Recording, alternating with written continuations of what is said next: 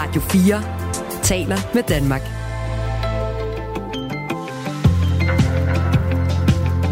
Velkommen til Radio 4 morgen.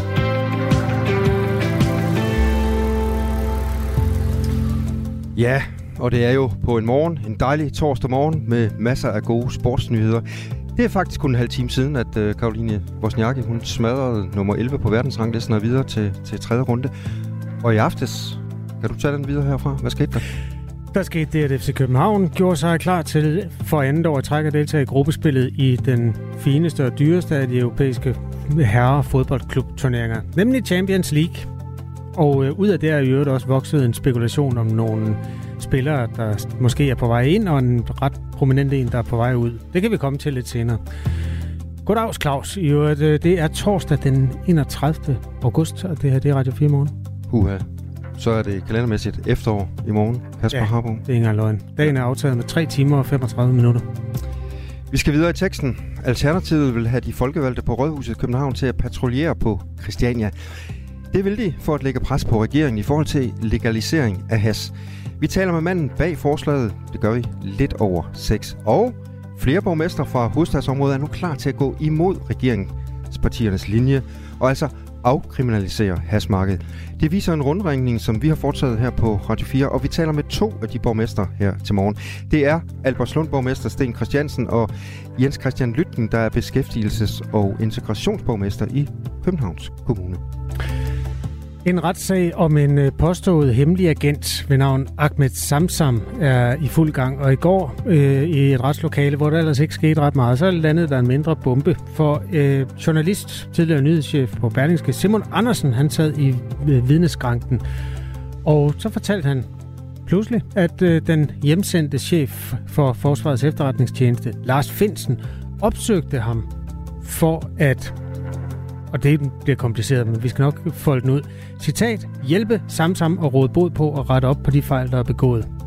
Altså en forsvars efterretningschef, der banker på hos en nyhedschef og spiller nogle af de hemmelige bønder. Vi taler med en juraprofessor om, hvad de her nye oplysninger kommer til at betyde i sagen. Det gør vi om cirka et kvarter. Og så har 36.000 danskere på blot fem dage skrevet under på en erklæring om, at bundtrålfiskeri bør forbydes i de havområder i Danmark, der er kategoriseret beskyttet natur. Det er Danmarks Naturfredningsforening, der står bag underskriftsindsamling. Men hvorfor er det, at så mange danskere går op i, hvordan erhvervsfiskerne de fanger deres fisk? Klokken kvart i syv taler vi med en af underskriverne. Han er undervandsjæger og har med sine egne øjne set, hvad der sker med bunden af vores hav. Og det er altså kvart i syv her til morgen. Og lige nu, der er klokken næsten 10 minutter over 6. Godmorgen. Godmorgen. Du lytter til Radio 4 morgen.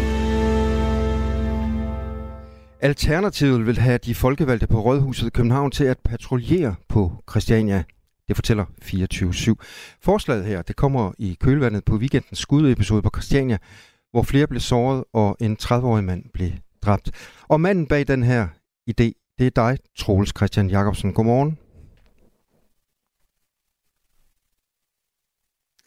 Ja, det er, det er fordi, selvom at det er jo dejligt, der er flere og flere i, i øh, Københavnsområdet og borgmestre, der synes, at vi skal legalisere øh, cannabis selv, som jo er den eneste måde at få stoppet det her på, så har vi jo fra København øh, flere gange sendt pæne brev til regeringen og bedt om at få lov at forsøge det i en forsøgsperiode, uden det overhovedet har nærmet sig noget, der minder om realitet. Så vi bliver nødt til at lægge pres på regeringen for, at der sker noget. Ja, Troels øh, Christian Jacobsen, øh, jeg kom lige lidt humpende i gang med dig. Jeg fik simpelthen ikke øh, åbnet for dig og for, Ja. fik sagt ordentligt godmorgen. Jeg fik heller ikke sagt, at du er medlem Nå, af Teknik og, og Miljøudvalget i Københavns borgerrepræsentation for Alternativet. Så nu siger jeg lige ordentligt godmorgen til dig. Men hvordan forestiller du dig egentlig helt konkret, at det her det skal fungere?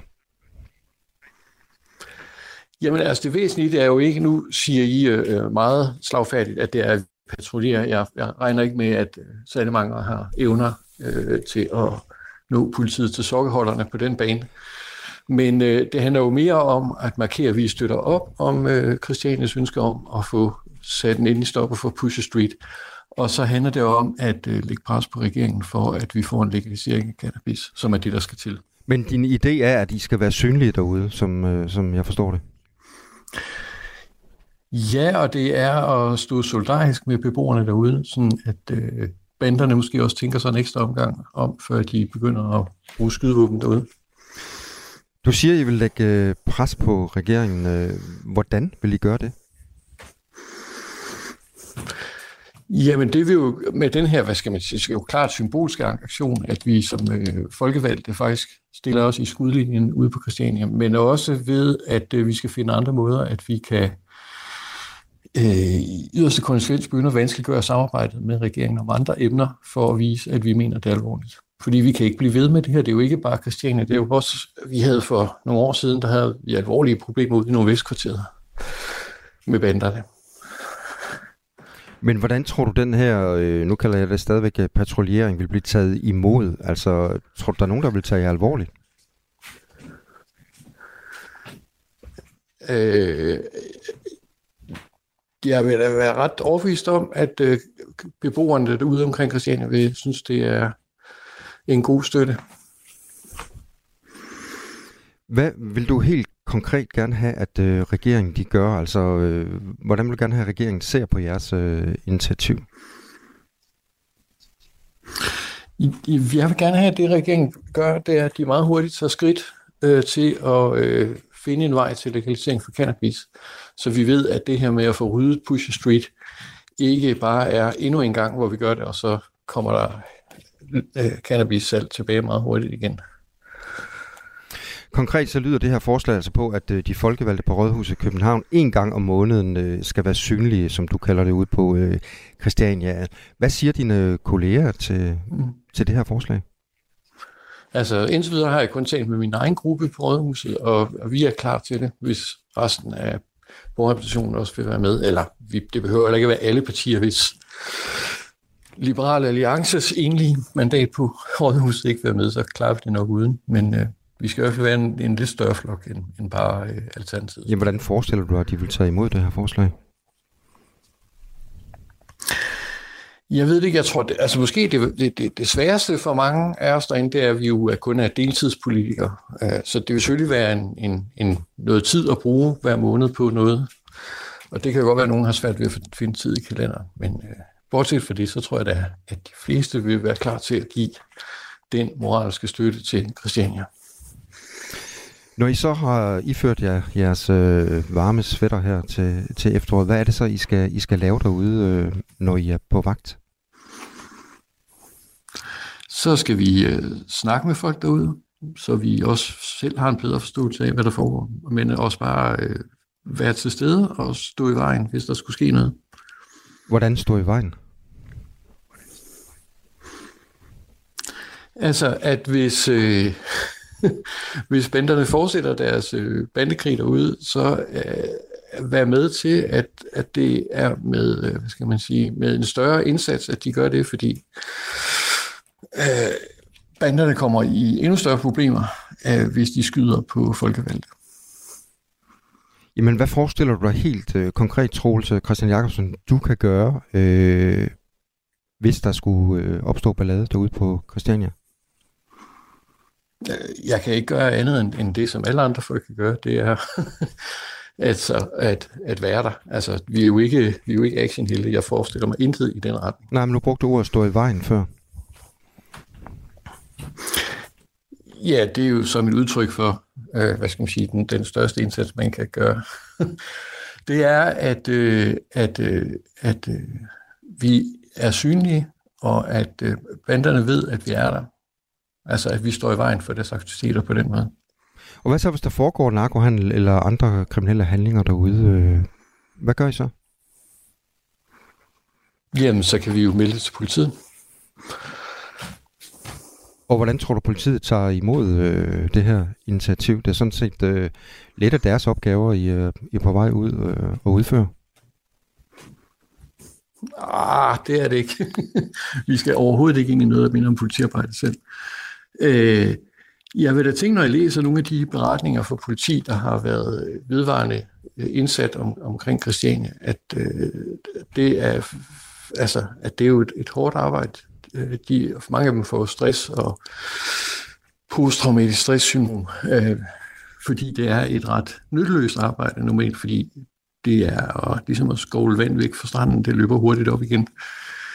Øh, så det at få lidt moral støtte for de politikere, der bliver ved med at sende dem på det arbejde, er det mindste, man kan forvente. Men Troels Christian Jacobsen, øh, jeg er ikke sikker på, at jeg helt forstår præcis, hvad, øh, hvad definitionen af jeres opgave øh, er derude. Altså hvis vi nu tager et konkret eksempel som i lørdags, hvor der var skyderier derude, og en 30-årig mand blev dræbt. Altså, hvad vil du have gjort i den situation? Øh, det samme sikkert som alle andre forsøgt at undgå at blive skudt. Så altså, det, hvilken, det er jo en symbolsk aktion. Det er jo ikke en aktion, hvor vi skal... Gjort? Jamen, den gør kun en effekt i forhold til at prøve at lægge noget pres på regeringen til at finde en rigtig løsning på det her. Det er den effekt, jeg taler om. Ja. Hvad nu hvis regeringen... Fordi nu har vi sendt breve til, vi har sendt breve i overvis til regeringen og bedt om, at må vi ikke nok få lov til at lave et forsøg med legalisering af Fordi vi ved jo i København, at det, der er ikke noget andet, der virker. Og det er jo alle partier, det er jo også Venstre, selvom de er på, på Christiansborg ikke mener det, så mener Venstre i København, at den legalisering er vejen frem, og Socialdemokratiet mener det. Altså, det er jo et bredt, stort flertal i København, der vil have den legalisering. Ja, vi taler med Jens Christian Lytken øh, lidt senere på morgenen om øh, lige præcis øh, legalisering af, af cannabis. Men hvad nu hvis regeringen ja, ikke, det, øh, ikke det handler som... Nyt, det har de stemt for flere gange. Ja. Men hvad nu hvis regeringen ikke lytter til, øh, til jeres ønske? Hvad, hvad bliver konsekvensen så? Så må vi jo tale om, hvad vi kan finde af andre ting for at vise, at vi mener det er alvorligt, og de må tage os alvorligt. Altså, det var jo nemt nok for dem da, at, at få et lovforslag om øh, forbud mod koranafbrænding, efter der kom lidt pres på regeringen. Mens vi sidder og taler her, øh, Troels Christian Jacobsen, så er der flere lyttere, der, der skriver ind øh, på den her historie. Der er en Thomas, øh, der skriver, pusherne er der komplet ligeglade. Politikere, endnu flere turister bare skriver han. Og det var, det var Thomas, der har skrevet på 1424. Kan han ikke have ret i det, at øh, pusherne er der komplet ligeglade med, om, øh, om politikerne de render rundt ud på øh, Christiania og patruljerer? Jeg ved ikke, om de er komplet ligeglade. Altså, øh, øh, banderne er jo også folk, der prøver at tænke sig om i forhold til, hvad de, hvad de laver, hvordan de får deres øh, forretning til at fungere. Og deres forretning har det jo bedst af en vis form for hvad skal man sige, usynlighed, og det, at der er øh, offentligt valgte personer, der render rundt i deres nærhed øh, hele tiden, det er jo ikke noget, de synes er helt vildt fantastisk. Sådan sagde altså Troels Christian Jacobsen, der er medlem af Teknik- og Miljøudvalget i Københavns Borgerrepræsentation for Alternativet. Tak skal du have, Troels. Selv tak. Og vi bliver på emnet senere på morgenen, for vi har også her på Radio 4 talt med flere borgmester i hovedstadsområdet, som nu åbner for at afkriminalisere hashandlen. Hør mere klokken 6.34. Du lytter til Radio 4 morgen. Mirko, elsker du USA? Selvfølgelig gør jeg det. Mirko, elsker Indrøm du USA? Det. Du elsker også USA. Indrøm det. Du elsker også USA. Mit navn er Frederik Dirk Skotlip. Jeg har i mange år beskæftiget mig med amerikansk kultur. Jeg hedder Mirko Reimer Elster. Jeg er nørden fra News. Ham, der fortæller dig alt det om amerikansk politik, du bliver nødt til at vide. Og nu udvider jeg bæksen til kultur. Hver uge dykker de to værter ned i tidens aktuelle og debatskabende kulturhistorier fra USA. Lyt til Only in America, hvor vi tager amerikansk kultur alvorligt. I dag kl. 14.05. Radio 4 taler med Danmark. I går landede der en slags bombe i en sag, der handler om en påstået hemmelig agent ved navn Ahmed Samsam. Øh, under de her retssager, der skal klargøre, hvem i systemet, der havde hyret ham, eventuelt som agent, skete der det, at en tidligere nyhedschef på Berlingske, som nu er, står i spidsen for den radio, der hedder 24-7, Simon Andersen, en markant dansk journalist, han fortalte, at den hjemsendte chef for Forsvarets efterretningstjeneste, Lars Finsen, for tre år siden opsøgte ham privat for at, citat, hjælpe Samsam og råde bod og rette op på de fejl, der er begået.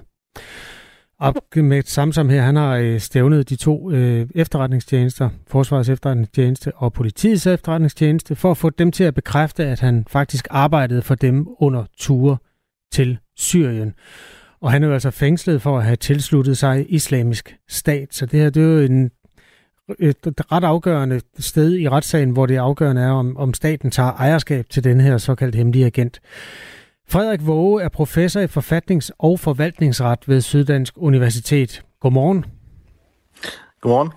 Det er efterhånden en sådan ret kompliceret historie med mange led, men altså det nye er, at en mand, der er hjemsendt som chef for Forsvarets efterretningstjeneste i en helt anden sammenhæng, tror vi nok, for det ved vi faktisk heller ikke, øh, han pludselig bliver nævnt i en sag om en hemmelig agent. Hvorfor er det opsigtsvækkende, det her? Jamen det, det er det jo først og fremmest fordi, at vi ikke har set øh, øh, særlig mange forbindelser mellem øh, den civile retssag her, øh, som Ahmed Samsam har, har anlagt, øh, og så øh, øhm, øh, og, og, og den straffesag, som er mod øh, Lars Finsen, som, øhm, øh, som er i gang nu. Øh, men man har godt vidst, at, øh, at Samsom spillede øh, en eller anden rolle, at Samsom-sagen spillede en eller anden rolle i FE-sagen. Øh, og der er givetvis også en del journalister, der har været bekendt med, hvad øh, øh, der øh, er sket her. Øh, men øh, for en bred offentlighed har man ikke øh, helt øh, en, en, et kendskab til, øh, hvad det er jo som øh, at, øh, øh, at Lars Finsen er sigtet for. Øh, og det har vi måske fået sådan en lille fli af øh, ved øh, den her civile retssag og, og, og den ret, øh, ret opsigtsvækkende nyhed, som øh, der kom i form af, at øh, Lars Finsen simpelthen skulle være selve hoved øh, eller øh, den, den her bagved, øh, den, ham, der har trukket, trukket trådene øh, i Forsvarets efterretningstjeneste. Det er han selvfølgelig som chef på det tidspunkt, men at det har været på det allerhøjeste niveau. Øh, der har været forhandlinger med øh, Samsam. Hvis folk har glemt Lars Finsen, så øh, var det ham, der blev hjemsendt øh, sidste år. Der øh, blev han faktisk tiltalt for at have lækket statshemmeligheder efter... Øh, ja, og, og det skulle være til seks forskellige mennesker herunder to journalister. Det er jo så muligt, at en af dem var bemeldte Simon Andersen, her øh, tidligere nyhedschef på Berlingske. Ahmed Samsam, som er den anden spiller i den her sag, han blev for seks år siden anholdt af spanske myndigheder, og efterfølgende fik han otte års fængsel for at have tilsluttet sig terrororganisationen Islamisk Stat. Han mener dog, at han kun rejste til Syrien, fordi han var hemmelig agent, betalt af de to danske efterretningstjenester. Det vil de så ikke bekræfte, og derfor har Samsam stævnet dem begge to for at få anerkendt, at han arbejdede for efterretningstjenesterne. Han blev for tre år siden overført til Danmark og sidder nu i Indermark fængsel i Horsens. Hvis det er rigtigt, at øh, den her chef for Forsvarets efterretningstjeneste, som han var på det tidspunkt, Lars Finsten, han arbejdede for øh, at få Samsam øh, lempet, eller hvad man skal kalde det, altså hjælpe Samsam med, med pressens mellemkomst. Beviser det så, at han faktisk har været en hemmelig agent hyret af den danske stat? Man må jo i hvert fald sige, at det, det er et ret kraftigt indicium øh, i retning af, at der har været et samarbejde mellem øh, Ahmed Samsam og Forsvarets efterretningstjeneste, hvilket er det, som man, øh, vil, man har nedlagt påstand om, at, at, at Østre Landsret skal nå frem til, at de skal øh, pålægge Forsvarets efterretningstjeneste og politiets efterretningstjeneste og anerkende, at, at der har været et, et, et det er et ret kraftigt indicium, sammen, som, som så kan lægges oven i, i, i alle de andre øh, beviser, som er øh, for, at øh, der har været et samarbejde mellem Samsung og, og efterretningstjenesterne. For eksempel, at Samsung bliver øh, opsøgt i fængslet øh, af, af nogle folk, der får lov til at gå lige ind og aflevere øh, et øh, større kontantbeløb til ham.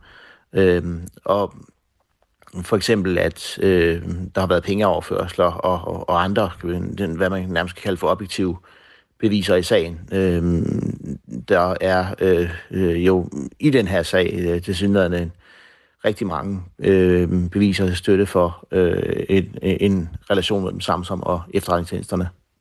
Normalt, hvis man er statsansat, så har man en kontrakt, og man får feriepenge og pensionsopsparing, indbetalinger osv. osv. Det er bare et helt andet game, når man er hemmelig agent, og derfor er det også enormt svært for ham at bevise, at han rent faktisk er det. Kan du huske nogle tidligere sager, der minder om det, der foregår nu? Nej, vi har ikke nogen øh, øh, direkte paralleller til den her sag. Øh, vi har nogle mange øh, forskellige typer af det, man kalder for anerkendelsessøgsmål, som, som er det, som, som vi er i gang med her øh, i retssager mod det offentlige bruges. Den her øh, øh, det, det her proces, processuelle instrument, kan man kalde det, der hedder anerkendelsessøgsmål, øh, hvor, man, hvor, hvor man øh, jo ønsker at opnå noget. i Det her tilfælde ikke et, et konkret pengebeløb, men egentlig bare, at, øh, at man når frem til en, øh, til, til en konklusion, til en udmelding, øh, at man fastlægger noget. Øhm, det, det, det, det, det ser vi, det, der ser vi jo, at man øh, har mange forskellige øh, ting, som man øh, gerne vil pålægge offentlige myndigheder, øh, at, de skal, at de skal gøre. Øh, men, men vi har ikke set det øh, i en, altså vi, vi har ikke set en sag, der, der, der, der helt minder om den her, øh, mm. når det drejer sig om, øh, øh, om, om, om deltagelse i efterretningsvæsenet. Der har været nogle sager i udlandet, som, som kammeradvokaten også øh, henviser til, hvor man øh, henviser til, at der er en, en anden form for tradition eller øh, øh, praksis om, at man ikke øh, kan tvinge stater til at offentliggøre kilder, og det er noget af det, som øh, eller, eller offentliggøre samarbejde med, øh, med, med agenter. Øh, og det er noget af det, der, der, der kommer, man må forvente, der bliver øh, genstand for behandling i den her sag. Øh, at, øh, at man mener, at øh, øh, vi, vi, vi har ikke set sådan en retssag her før, og i virkeligheden bør retten slet ikke tage stilling i en sag som den her. Nej, det er meget paradoxalt. I al hemmelighed skulle han altså ned og finde ud af, hvad de foretager sig inde i maskinrummet på islamisk stat. Og det er jo så grunden til, at han har filtreret sig ind i den. Måske. Det er i hvert fald det, han har gjort, og det er det, han så er blevet straffet for øh, ved at få otte års fængsel i Spanien. Nu er han så overført til Danmark, og hvis så han får medhold i sin stævning, og på en eller anden måde kan bevise, at grunden til, at han fiflede med de her islamistiske militante miljøer, det var fordi, han skulle hjælpe den danske stat. Bliver han så bare sluppet ud? Nej, den her sag handler ikke om, øh, om justitsmord i sig selv. Øh, det her det er et såkaldt civilt søgsmål, som øh, øh, alene går ud på, i det her tilfælde, at som han vil have retten til at pålægge Forsvars efterretningstjeneste, politiets efterretningstjeneste, at anerkende, at han har været spion. Eller heller ikke spion, har været agent. Og, og øh, det... Øh, Øh, det er det, man kan opnå. Det er alene, at man får fastlagt det fra rettens side. Og ønsket er jo så, øh, i forlængelse af det, at man kan tage ned til Spanien og kan vise dem den her dom, øh, de spanske myndigheder, de spanske domstole, og sige, her har I det sort på hvidt, øh, øh, som som har været agent for Danmark, og derfor så skal I genoptage den spanske straffesag på samme måde, som man kunne genoptage straffesag i Danmark ved den særlige klageret, så kunne man gå ned til myndighederne der og give dem den her dom, og, og så kunne det være et kraftigt øh, bevis øh, i virkeligheden i sagen, øh, at man har fået, fået, fået øh, myndighederne til at indrømme det her, hvad de aldrig har vidt før. Frederik Våge, tak skal du have, fordi du vil hjælpe os med at lave en mellemlanding på den her øh, enormt komplicerede sag, som altså fortsætter i morgen fredag, hvor Ahmed Tamsams tidligere advokat Thomas Breder efter planen skal vidne. Det er særlig interessant, fordi det tidligere har været fremme, at netop den advokat har været i forhandlinger med de to efterretningstjenester omkring en kompensation til Ahmed Samsam. God dag, Frederik Våge. Tak lige Professor i forfatnings- og forvaltningsret ved Syddansk Universitet. Radio 4 taler med Danmark. FC København har opjusteret sit, øh, sin forventning til årsregnskabet med 150 millioner kroner. Her taler jeg ikke så meget om fodboldholdet, men mere om den børsnoterede virksomhed af samme navn. FC København spillede 1-1 i går mod de polske mestre og er dermed klar til for andet år træk at trække ind i gruppespillet der. Under øh, den øh, tv-transmission, som blev kommenteret af Niels Christian Frederiksen og Per Frimand på en af Viasats kanaler, jeg tror det var 3 plus, der lufter de lige pludselig et rygte, som de har hørt på vandrørene. Og det er sådan ret saftigt et. Nemlig at øh, målmanden hos FC København, polakken Kamil Grabara, er på vej til at øh, rejse fra klubben. Det skulle angiveligt, siger de, under, altså i direkte bedste sendetid. Det skulle være en sidste kamp, han er i fuld gang med på det tidspunkt. Til gengæld, siger de så meget kryptisk, så vil man i FC København hente en erstatning, en anden målmand. Ja, en landsholdsmålmand faktisk. Faktisk en dansk landsholdsmålmand, får de snakket sig frem til.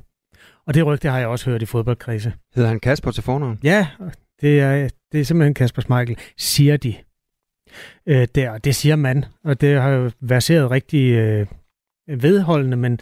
Siger man sådan noget, uden at øh, der er hold i det, tror du? Ja, jo ikke i fjernsynet, men øh, normalt. Men, men spørgsmålet er jo så, hvor de har hørt det hen, fordi efter øh, kampen var slut, der opsøger Ekstrabladet den stedlige sportsdirektør Peter Christiansen. Han siger, jeg skal ikke forholde mig til det, det må vedkommende stå til regnskab for, men det er ikke noget, jeg kender noget til. Så spørger Ekstrabladets to udsendte, Nøjsen og Grønborg. Øhm, så Kasper Schmeichel er ikke på vej til FC København. Peter Christiansen svarer, nej, det er han ikke. Hmm. Så det er der, den står. Man skal altid høre begge sider. Spændende at se, hvad der sker der. Ja, altså det er jo en børsnoteret virksomhed, så han, måske kan han heller ikke bare blabre løs, hvis, hvis Nej, det sker. Men hvis det sker, så sker det snart, angiveligt. Og der sker snart det, at uh, Henrik Møring har nyheder, fordi nu er klokken halv syv. Nu er der nyheder på Radio 4. Flere borgmestre i hovedstadsområdet er klar til at afkriminalisere has og dermed trodse deres moderpartier. Det viser en rundringning lavet af Radio 4. Det er Albert Slunds socialdemokratiske borgmester Sten Christiansen og venstremanden Jens Christian Lytgen, som er beskæftigelses- og integrationsborgmester i Københavns Kommune. Endelig har Københavns overborgmester, Socialdemokraten Anne-Sophie Hestorp, længe ønsket at afkriminalisere cannabis. Det sker efter sidste weekend skyderi på Christiania, hvor en banderelateret mand blev dræbt og fire andre såret. Ingen af regeringspartierne går ind for at legalisere cannabis, dog vil moderaterne afkriminalisere besiddelse af stoffer til eget brug. Radio 4 har mere om den historie her til morgen. Danmarks økonomi ventes i år at vokse med 1,2 procent i modsætning til 0,6, der var forventningen tilbage i maj. Det viser økonomisk redegørelse af far børsen. Den fremlægges i dag af økonomiminister Jakob Ellemann Jensen i forbindelse med regeringens finanslovsforslag. Ifølge avisen ventes beslutningen nu også at ikke Undskyld, ifølge avisen ventes beskæftigelsen nu også at stige med 32.000 personer, hvor forventningen var 1.000 i maj. Derudover opjusteres det økonomiske råderum med 4 milliarder kroner. Det erfarer TV2. Fem banearbejdere er døde efter at være blevet påkørt af et tog omkring midnat tæt på Torina i Norditalien. Det skriver det italienske nyhedsbureau ANSA. Banearbejderne var i gang med at erstatte dele af togskinnerne, der forbinder Torino med Milano. Mistænkeligt mange ukrainske mænd bliver erklæret uregnet til at gøre tjeneste i Ukraines her, det mener landets præsident Volodymyr Zelensky, der ser antallet af erklæringer om uegnethed som et udtryk for korruption. Der er eksempler på regioner, hvor antallet af dispensationer fra militærtjeneste, der skyldes beslutninger truffet af lægelige udvalg, er tidoblet siden februar sidste år, siger Zelensky på en videooptagelse. Han henviser til, at Rusland invaderede Ukraine i februar 2022. Det er fuldstændig klart, hvilken type beslutninger det er. Korrupte beslutninger, siger præsidenten. Socialdemokratiets politiske ordfører Christian Rabær Madsen langer ud efter borgere, der arbejder mindre end de kan. Det går ud over velfærdsstaten. Det siger han i et interview i Jyllandsposten. Thomas Sand fortæller. Hvis tendensen fortsætter, og flere og flere træffer det valg, vil vi simpelthen ikke have råd til at finansiere vores velfærdssamfund på sigt, siger Christian Rabia Madsen. Han afviser, at det gør borgerne til slaver af staten, men siger, at det handler om pligt og ret i et velfærdssamfund. Momentum lavede i januar en analyse af danskernes arbejdstid. Den viste, at den ugenlige arbejdstid per lønmodtager siden 2000 er faldet fra 32,3 timer til 30,7 timer. Rabia Madsen pointerer over for Jyllandsposten, at der er masser af historier om mennesker, der finder lykken ved at holde op med at arbejde, hvis man bladrer aviserne igennem, selv i hans eget fagblad, Djøfbladet. Det mener han forhærliger at være mindre på arbejdsmarkedet, end man er i stand til. Men det er helt forkert, for netop det undergraver velfærdsstaten, hvor man kan aflevere sine børn i børnehave og komme på sygehuset, hvis man er syg, nævner han som eksempler. Det er ting, der ikke er råd til, hvis danskerne kollektivt beslutter sig for at arbejde mindre end fuld tid, ifølge den politiske ordfører. Skyde med regn eller byer, men også lidt sol, 15-20 grader og let til frisk vind omkring sydvest. Du lytter til Radio 4 morgen. Husk, du kan skrive en sms til os på 1424. Stop med at ødelægge beskyttet hav med bundtrål, lyder en opfordring fra Danmarks Naturfredningsforening, der har opfordret folk til at skrive under.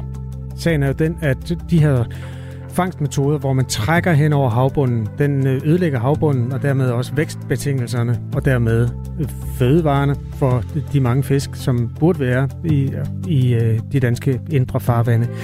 Der er mange, der har skrevet under. En af dem er Morten Rosenvold Villassen, der er undervandsjæger, og som dermed færdes rigtig meget i det danske havmiljø. Han har set med egne øjne, hvad bundtrål gør ved havbunden, og han er rasende. Så lad os tale med ham om det her forslag, som indtil videre har 36.000 underskrifter. Og så lad os øh, tale lidt om øh, legalisering af has. Det kommer vi til at beskæftige os en del med øh, her til morgen.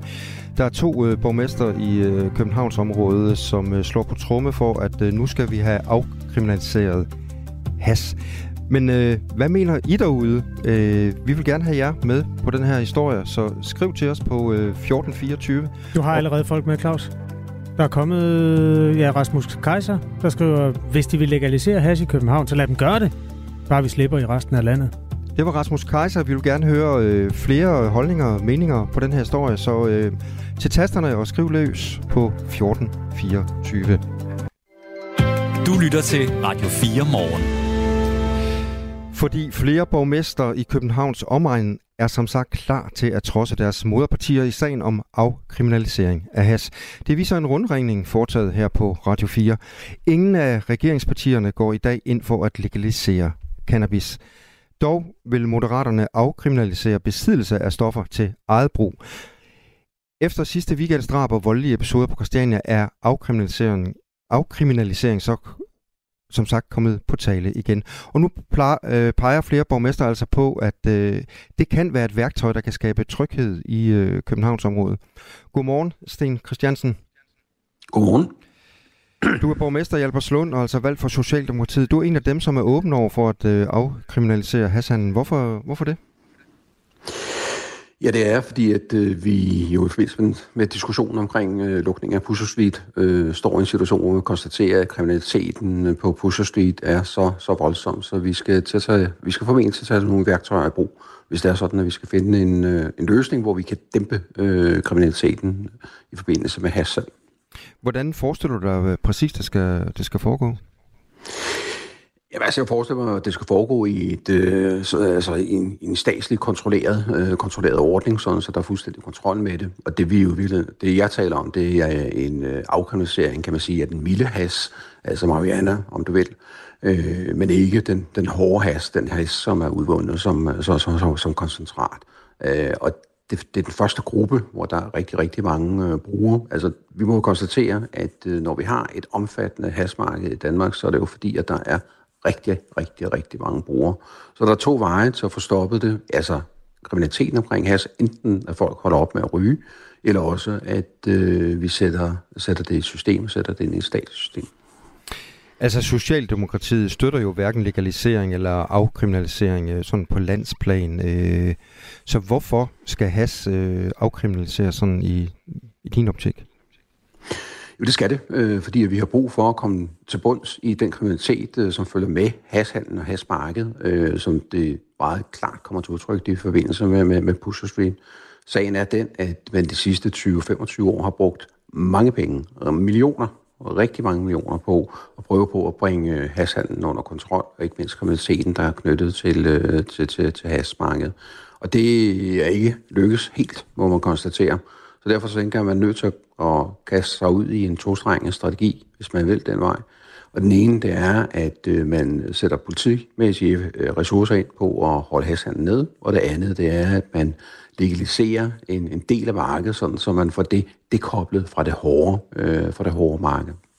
Jamen, hvad er det hårde? Nu talte du om uh, hård has og, øh, og, og, og blød øh, marihuana før. Altså, hvad, hvad er forskellen? Ja, forskellen er, at øh, den hårde has, den kan du ikke umiddelbart komme i, den kan du ikke umiddelbart komme i, øh, komme i nærheden af. Der er du nødt til at have en kontakt, øh, der er du nødt til at finde nogle, nogle dealer, som, øh, som, som sælger det. Og det er jo også den has, øh, som jo er på, på, på kanten til at være en del også af de hårde, hårde stoffer. Øh, og det er den, der er rigtig mange penge i for, øh, for, øh, for dem, der øh, agerer på, på, på hasmarkedet. Så det er simpelthen et spørgsmål om, for det er dekoblet, sådan, så det bliver den fra, fra den bløde marihuana, øh, som der er rigtig, rigtig mange, der, der ryger. Ja, det, det siger du, men det, det, det er jo den hårde has, øh, der handles på Christiania. Det er den, folk vil have. Nej, det er det ikke. Altså, det er en skønsom blanding af, af begge dele, sikkert også meget, og meget andet. Hvor ved du det desværre. fra? Ja, det ved jeg, altså det ved jeg fra, fra, fra, fra den offentlige debat øh, og fra, fra, fra samtaler med forskellige, der arbejder øh, øh, på det offentlige side med, med at bekæmpe øh, has og narko. Nu, øh, som vi talte om før, så er øh, dit parti, Socialdemokratiet, øh, jo ikke fan af den her øh, idé. Hvilken opgave ligger der i det for dig som borgmester i, øh, i Albertslund at få, øh, få Socialdemokratiet, øh, regeringspartiet, med på den her idé? Jamen, der ligger den opgave for mig i at gøre opmærksom på, at det er en mulighed, som man kan arbejde med, øh, når man øh, taler om, og når vi skal træffe beslutninger om, hvordan øh, vi kommer øh, kriminaliteten til livs i forbindelse med, med hashandlen i, i hovedstadsområdet. Men altså, det er jo ikke bare i hovedstadsområdet, der er hashandlen. Det er over hele Danmark, og det er over hele Danmark, at der øh, er dybt alvorlig kriminalitet øh, forbundet med, med, med, med hashandlen. Og derfor så er man også som politisk parti engang men nødt til at tænke ud af boksen og så overveje, er der noget af det, nogle af de øh, instrumenter, som vi indtil nu har afvist at bruge, som kan, kan bringes i anvendelse. Jeg har selv gennem rigtig mange år været modstander af, at man legaliserede øh, cannabis. Men er altså nu nået frem til, at hvis det er sådan, at man skal at øh, komme noget frem til, at nu er der altså brug for, at man kigger i værktøjskassen og ser, om det kunne være en mulighed øh, frem. Hvis det her nu bliver en mulighed, og, øh, og hassen bliver afkriminaliseret, øh, hvad kommer det så til at betyde for, for en kommune som din, altså Albertslund? Vil man så kunne øh, købe den øh, bløde, som du siger, marihuana på, på gaden i Albertslund? Det vil man øh, formentlig stadigvæk kunne i et, vist, i et vist omfang, men altså de steder, hvor man øh, har øh, legaliseret cannabis, der sker det jo på en måde, hvor, man, øh, hvor der er etableret forretninger, som er ejet af staten og som står for, står, står for salget. Og det er den mulighed, jeg mener, man skal, man, man skal se, se ind i. Og det tager rent faktisk toppen af, af det hårde, øh, både af, af det bløde halsmarked og af det, af det hårde øh, halsmarked. Altså man skal jo ikke gøre sig forhåbninger om, at vi på nogen måde kommer kriminaliteten i forbindelse med has og hårde stoffer øh, til livs, øh, sådan så det forsvinder fra jordens overflade. Det her det handler om at dæmpe øh, kriminaliteten øh, og gøre, øh, gøre, hvad man kan der. Men altså bare konstatere nu, at øh, kriminaliteten er voldsom. Øh, der er store, store, store penge på, på spil, og derfor så er man altså efter min mening øh, nødt til at tage alle instrumenter i brug. Politi, politikere og kristianitter, de vil jo have lukket Pusher Street. En lukning af gaden øh, er så kommet på tale her, efter at øh, vi oplevede, at en 30-årig mand mistede livet under et skyderi på Christiania her i, i lørdags. Øh. Men de gange Pusher Street har været lukket, det skete jo for eksempel under coronanedlukningen. Kunne du mærke nogen forskel øh, i Albertslund øh, dengang? Altså vores folk, der arbejder i den kriminalpræventive arbejde, de øh, siger, der var, øh, siger, der var øh, en forskel, der var ændringer i, i hasmarkedet. Om det direkte førte til en stigning i, øh, i kriminaliteten, øh, det, det er der ikke rigtig, rigtig tal for. Men der skete, skete ændringer.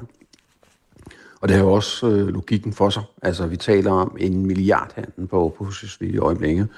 Så der er, og det, derfor er der jo knyttet store økonomiske interesser til, til det marked, og derfor så vil det helt naturligt finde andre veje i, i hovedstadsområdet, øh, hvis det er sådan, eller dog det er sådan, at Pusher Street bliver, bliver lukket. Og det er også derfor, der er brug for en langsigtet strategi og gennemtænkt strategi for, hvordan håndterer man en nedlukning af Pusher Street. Så der er en frygt, du har, at øh, hasmarkedet bare flytter et andet sted hen, øh, hvis vi blot lukker Pusher Street og ikke afkriminaliserer has? Ja, eller det bliver forstærket, altså fordi det hasmarked, der er i hovedstadsområdet i dag, det er allerede, allerede integreret, en integreret del af, af, af Pusher Street også. Øh, så det handler simpelthen, om, øh, handler simpelthen om, at man får forstærket øh, hasmarked rundt omkring i, i hovedstadsområdet, og det bliver sværere at bekæmpe, øh, når det er sådan, at det er spredt ud på en større, større geografi. For mig handler det jo rigtig meget om, at øh, børn og unge øh, ikke kommer i nærheden af det her og kommer ind på en kriminel løbbane. Her på Radio 4 Morgen har vi kontaktet en række borgmester fra hovedstadsområdet, og det viste sig, at flere er faktisk klar til at gå imod deres partis linje på spørgsmålet om legalisering af has. Men kun to af borgmesterne havde altså lyst til at udtale sig, og en af dem taler vi med lige nu. Øh, Socialdemokratiet i Københavns Kommune støtter altså en afkriminalisering af hårde stoffer. Men det er som sagt ikke noget, moderpartiet vil støtte, fordi det er alt for farligt at slippe det løs, har partiets misbrugsordfører Maria Durhus sagt. Så Sten Christiansen, øh, du er borgmester i Albertslund, altså valgt for Socialdemokratiet. Hvor meget er du klar til at gå imod dit partis linje på det her område? Ja, lige nu øh, går jeg jo på sæt og vis imod partiets linje på, på det her område her, eller rejser den her, rejser den her, rejser den her debat her. Øh, og jeg tror, det er rigtig vigtigt, at vi får taget debatten her, fordi at øh, den kriminalitet, der følger med Pusher Street og med hashhandlen og nak- salg af narkotika i hovedstadsområdet, den er, den er dybt alvorlig, og vi er simpelthen nødt til at se på, om vi har alle øh, værktøjerne at bruge. Og jeg har et møde med Maria Djurhus her senere, øh, senere på måneden, og der kan vi jo passende også lege, øh, vende det her spørgsmål. Ja, hvad vil du sige til hende?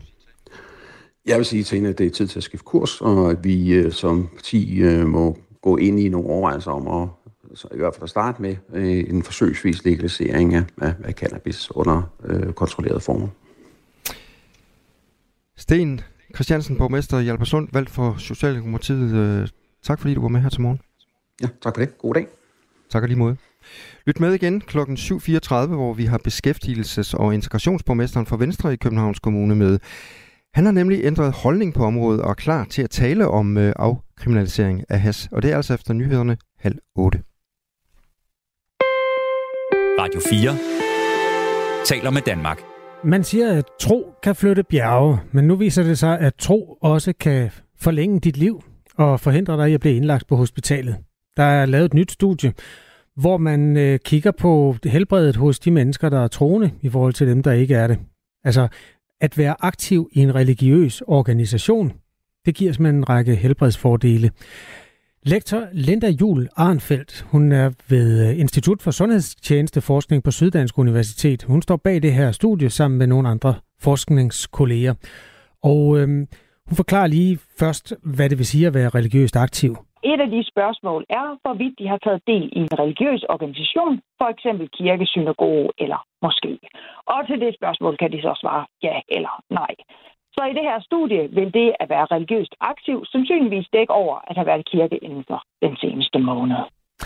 Undersøgelsen viser, at øh, dem, der har været religiøst aktive, har 30% lavere dødelighed end dem, der ikke har været det. Altså alle skal jo dø, men det er jo spørgsmålet om, hvornår. Hos kvinderne er sammenhængen mellem religiøsitet og dødelighed endnu mere tydelig. Her er det 44 procent af de religiøst aktive, der har lavere dødelighed. I forhold til hospitalsindlæggelser mellem religiøst aktive og ikke religiøst aktive, er det dog mændene, der nyder godt af at være religiøst aktive. Det modsatte er så tilfældet i forhold til hospitalsindlæggelser. For her finder vi for mænd, at der er 33 procent lavere risiko for at blive indlagt, hvis man har været religiøst aktiv, hvorimod det ingen sammenhæng finder for kvinderne. Lektor Linda Jul Arnfeldt og hendes forskerkolleger har ikke lige i den her undersøgelse se på, hvordan øh, religiøsitet og helbred er forbundet, men de har tidligere påvist nogle klare sammenhænge. Dem, der er religiøst aktive, de ryger mindre, de drikker mindre alkohol, de er mere fysisk aktive, og de har generelt færre søvnproblemer. Så generelt vil en sundere livsstil, det kan være en af forklaringsmekanismerne bag. Og hvorfor er det så sundt at være religiøs? Jo, en af mulighederne er i hvert fald, at det har en social dimension, når man mødes omkring kirkerne. Altså man ser andre mennesker. Det kan være en af forklaringerne på, at øh, religiøse mennesker har lavere dødelighed, siger hun. Der er nok helt sikkert også noget omkring sociale netværk og fællesskaber, som man får igennem kirker og trosamfund. Altså de fællesskaber, de kan jo bidrage til øget social støtte, mindre isolation, en følelse af tilhørsforhold, men selvfølgelig også en eller anden form for for sygdomshåndtering. Ikke? Det kan give folk styrken til at håndtere kroniske sygdomme eller livstruende diagnoser ved at tilbyde en eller anden form for håb og accept. Måske støtter de her religiøse organisationer også deres medlemmer i forbindelse med sygdom, måske også i forbindelse med døden. Og så kunne man jo også forestille sig, at det kunne spille en rolle også i forhold til, hvis de støtter en i forhold til døden, at man så måske vælger at dø derhjemme frem for på hospitalet. Det kunne være nogle af mekanismerne bag. Så fællesskabet omkring et trosamfund holder altså folks helbred øh, lidt oppe. Linda, Linda Jul Arnfeldt her, hun peger på, at man måske vil kunne se de samme resultater hos mennesker, der er meget aktive i for eksempel en idrætsforening. Og det er i øvrigt ikke bare i Danmark, at der er en sammenhæng mellem færre hospitalsindlæggelser og det at være religiøst aktiv. Generelt kan man sige, at Danmark er kendt for at være et af de mindst religiøse samfund i verden. Og der har været nogle indikationer i litteraturen, der tyder på, at sammenhængene mellem religion og helbred, herunder den sammenhæng, som vi finder for dødelighed, den er mere udbredt i de mere religiøse samfund, som for eksempel i USA, hvor en større del af folk de hyppigt deltager i en religiøs aktivitet. Og det var så en af grundene til, at vi lavede det her studie, nemlig for at se, om vi kunne genfinde det samme i Danmark, hvor der ikke er så mange mennesker, der praktiserer deres tro på daglig basis. Og det må vi jo sige, at vi har gjort i forhold til dødelighed. Ifølge Linda Jul Arnfeldt her, er der dog næppe den store idé i at udskrive gudstjenester på recept til mennesker, der ikke i forvejen er troende. Altså, der er jo ingen evidens for, for, at det virker at gå fra ikke at være religiøst aktiv til at være religiøst aktiv med det ene formål at gøre noget godt for helbredet. Men man kunne da godt forestille sig, at bestræbelser for at fremme aktiviteten for dem, der allerede identificerer sig med en religiøs tradition, det kunne være en god idé. Ja, hun kommer fra Forskningsenheden for Almen Praksis, Institut for Sundhedstjenesteforskning. Meget lang titel ved øhm, Syddansk Universitet. Linda Jun Arnfeldt her. Klokken er 10 minutter i syv. For lidt siden så efterlyste vi øh, nogle sms'er på 1424 angående den her historie, vi har i dag om legalisering af has. Og øh, I lytter, I begynder at røre på jer derude. Jens skriver, jeg har i nogle år været i en kreds, hvor vi røg meget has. Der var ingen, som havde vrøvl med det. Efterhånden, som vi stiftede familie, fandt man ud af det, og så gik det i stå. Jeg husker bare, at vi havde det godt og var gode ved hinanden. Det lyder da ikke særlig farligt, vel? Skriver altså Jens. Som åbenbart ikke var på Christiania i lørdags, hvor de her mennesker, der strides om territorierne, hvem der skal have lov at sælge den hash, folk ryger, øh, de skød hinanden. Det er i hvert fald det, der er bagtanken, når man taler om en legalisering af hashmarkedet. Altså sagt på en anden måde, gør det lovligt at ryge hash. Nu var det et lidt kryptisk forslag, eller en kryptisk formulering, han brugte Albert Lunds borgmester, Socialdemokraten, som vi talte med lidt tidligere, fordi den hårde hash, altså de der små pressede klumper, eller store pressede plader, ja. skal stadig være ulovlig. Og dem er der altså stadig et publikum til, så spørgsmålet er, om man afskaffer et hashmarked ved at gøre, altså den, den del vil fortsat være ulovlig, og så vil de der, det der, der ligner grøn tobak, øh, marihuana, eller pot, er nogen, der kalder det, som man i virkeligheden kan dyrke i haven, hvis man skulle have lyst til det. Hvis det er lovligt, om, om det så afskaffer det ulovlige hashmarked for skunk og, og hash i store plader. Det, det i virkeligheden også et øh, skisma, som mennesker, der ryger hash, og, eller har røget meget hash, øh, måske kan bidrage til. Altså Jensen havde åbenbart øh, noget, noget indsigt der. Hvis du er en af dem, der ryger hash, hård hash, hvis du forstår udtrykket, så må du meget gerne lige skrive til os, om, om du vil kunne nøjes med den bløde, altså om det vil kunne løse problemet, så du aldrig nogensinde skulle en tur på Christiania og købe de der små klumper, eller hvor man nu køb, køber dem i, i det lokale samfund. Øh, nummeret herind, det er 1424. Radio 4 taler med Danmark. 36.000 danskere har, under en, har på mindre end en uge skrevet under på, at bundtrawl skal stoppes. Simpelthen for at beskytte øh, havet og de fisk, som ja, mange af dem er jo flyttet eller blevet spist. De her mange tusind underskrifter ønsker, at man stopper for den fiskemetode, hvor man fræser havbunden mere eller mindre op. Og det er jo lovligt, i hvert fald nogle steder i danske farvande i dag. En af dem, der er skrevet under, det er Morten Rosenvold Villassen, der er undervandsjæger og interesserer sig rigtig meget for havmiljøet. Og som i øvrigt har øh, set ting med egne øjne, der får ham til at øh, arbejde for at få bundtrål ud af øh, ligningen her. Godmorgen. Godmorgen. Hvordan ser en havbund ud, når man har trukket sådan et uh, trawl, sådan et, et net hen over den? Det kommer lidt an på, hvor mange gange man har gjort det, og det er også en del af pointen. Det er, at der bliver trålet rigtig, rigtig meget i de danske farvande. Det kan godt være, at det enkelte net første gang har selvfølgelig en ret stor påvirkning, men, men man tråler simpelthen hen over de samme områder igen og igen, til der bare er mudder tilbage. Så det er en mudderbund. Og så siger fiskerne jo ofte, at vi tråler kun, hvor der er mudderbund, så der er jo ikke så meget at ødelægge. Men der er sådan set mudderbund, fordi vi tråler. Så det er lidt den omvendte ting, og det, man har måske glemt, at store dele af danske farvand, Kattegat, Nordsøen osv., det var hårdbund. Det var østersbanker, det var hestemuslingebanker, det var øh, sabelaria, som er sådan en lille havbørstorm, der laver sådan nogle kalkformationer. Alt det er, er ødelagt af muslingeskrab, af, af bundtrål osv. Og, og, øhm, og det, det gør altså, at vi har et helt andet havmiljø i dag, øh, hvor vi mangler en masse filtrator, altså en masse muslinger, der filtrerer vandet. Og derfor har vi også dårlig sigtbarhed, og vi har også svært ved at komme af med alt det alle, hvad hedder det, algemad og næring, som øh, landbruget udleder, fordi vi simpelthen mangler den hårde bund, vi mangler uforstyrret bund, og bundtrål, det er en kæmpe forstyrrelse.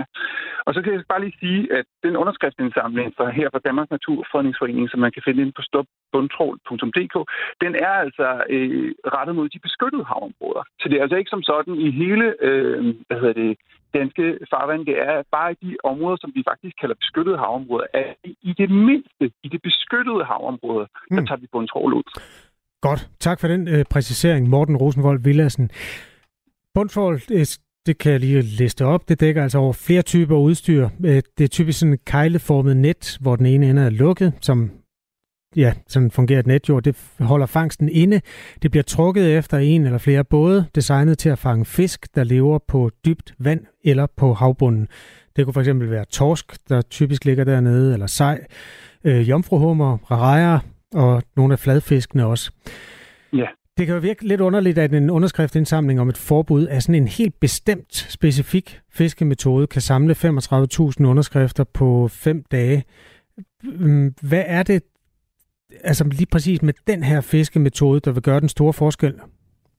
Jamen altså, den, den mudderbund, vi har i dag, den bløde bund der, er jo også et sted, hvor der aflejer sig rimelig meget øh, CO2 og næring og, og i det hele taget sedimenter, og det der bundtrål, det vivler det hele op. Og det fører altså til øh, dels et kæmpe brændstofforbrug ved at, at, at alene foretage fiskeriet, men også udledning af CO2 og næring til vandsøjlen og dermed også til atmosfæren. Øh, i sidste ende for CO2's vedkommende. Så, så det her muslingeskrab, og det her bundtrål, og det her bumtrål, for der findes jo nemlig rigtig nok øh, forskellige former for, for bundpåvirkende redskaber, det er alle sammen nogen, der ligesom ødelægger havbunden. Og Danmark er bare ved at finde ud af, at havet er vigtigt. Vi er ved at finde ud af, at en kystnation, det er ikke kun en kystnation, der fisker, det er også en kystnation, det er også en nation, der passer på havet og de naturværdier, vi har derude. Den øh, bevægelse har vi set på land, og det ser vi altså også øh, i havet nu, at folk faktisk fået øjnene op for, hey, der er faktisk ikke fisk derude længere det er forfærdeligt. Det var der, da jeg var øh, barn, måske øh, da mine hvad hedder det, forældre var børn. Der var, det beskrev de masser af fisk. Nu er der faktisk ikke nogen. Og hvad er det for noget grønt slimet noget, der er her? Og ildsvind og døde fisk på stranden, hvis der er nogen tilbage. Altså, folk er simpelthen ved at få øjnene op, at bundtrål og mange andre ting, der angår havet, øh, er vigtige.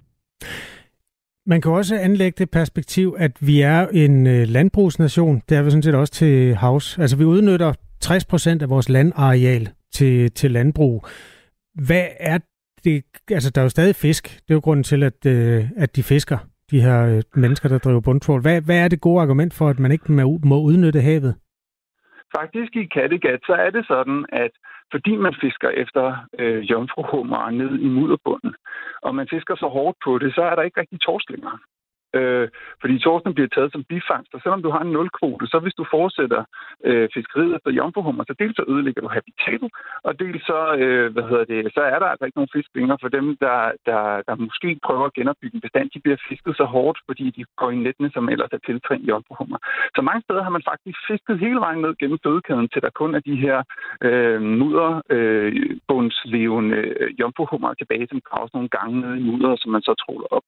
Så, så det er faktisk øh, det er faktisk en katastrofe, at vi ikke har fisk i Kattegat længere. Øh, og når jeg snakker fisk i Kattegat, så er det selvfølgelig øh, alt er et spørgsmål om mængder. Det er ikke sådan, at vi udryddet fisk som sådan fra Danmark, men, men de er simpelthen så langt, øh, fisket så langt ned, at man snakker om et kollaps i bestanden. Nå, så er det andet, du spørger om. Det er ja. omkring det med landbruget. Ja, lige præcis. Og, og bare fordi vi har ødelagt øh, Danmarks land med 60% landbrug, som hælder ja, det er en subjektiv vurdering. Det er en subjektiv vurdering. Det, vi er en ja. landbrugsnation, og du kan ikke lide dem. Det er der nogen, der kan. Nej, men det, det er rigtigt nok. Vi, vi, man kan sige, at vi er det mest opdyrkede land i verden. Måske med undtagelse af Bangladesh. Så hvis vi måler os med alle mulige andre lande, så, så er vi et meget, meget opdyrket land. Og det er jo fair nok, hvis man siger, jamen, øh, natur er ikke vigtigt øh, overhovedet, øh, øh, hverken ovenvand eller undervand, fordi landbrug og produktion og primær produktion via fiskeri er vigtigere, så kan man jo bare gøre det, men vi har bare underskrevet internationale, hvad hedder det, øhm, sådan nogle konventioner om, at vi skal have 30% vild natur, 30% beskyttet natur, og danskerne vil faktisk rigtig gerne have mere natur, og det gælder både til lands og til vands. Mm. Så man kan sige, nu er, det, nu er det vigtigt, at vi ikke begår den fejl, vi begik til lands, til vands. Morten Rosenvold Villassen, tak skal du have, fordi du vil give dit perspektiv på øh, de her beskyttede havområder, hvor bundtrål altså efter din og øh, Danmarks Naturfredningsforenings øh, mening skal forbydes. God dag. Tak. 35.000 har altså indtil videre skrevet under på underskriftindsamlingen her. Øh, stopbundtrål.dk øh, hedder det sted, hvis man har fået lyst til at øh, skrive under. Og hvis man ikke har, så kan man bare lade være. Det er selvfølgelig også et af de emner, som man er velkommen til at debattere her, hvis man skulle have lyst. Ovenikøbet øh, er fiskere også velkomne. Mange af dem har en mobiltelefon. Nummeret herind, det er 1424. Og det er ikke helt 35.000, men der er rigtig mange lytter, der har skrevet ind på den her has-historie. Vi har jo bedt lytterne om i dag at komme med jeres holdning, mening omkring legalisering af af has. Og det er der rigtig mange af jer, der har gjort. John Jensen, han skriver til os, stop nu alt det væveri med delvis legalisering af has. Det skal frigøres på lige fod med alkohol. Både has og pot eventuelt sælges på apoteker, og selvfølgelig kun til personer over 18 år. Argumentet om, at det kan være skadeligt, er tåbeligt. Næsten alt kan jo være skadeligt, hvis det misbruges, og hvis det skulle være et argument, så burde alkohol også gøres ulovligt. Det mener altså John Jensen. Det kunne være meget fedt at tale med et af de mennesker, der har sådan nogle nuancer på det her. Albert Lunds borgmester, han taler altså om at forbyde den hårde hash og ikke den bløde. Vi ser lige, om vi kan få nogen øh, ind. Skriv lige til os, hvis du har erfaringer på det her felt, og har lyst til at tale med os. Nummeret er 1424. Og hermed klokken 7. Du har lyttet til en podcast fra Radio 4. Find flere episoder i vores app, eller der, hvor du lytter til podcast.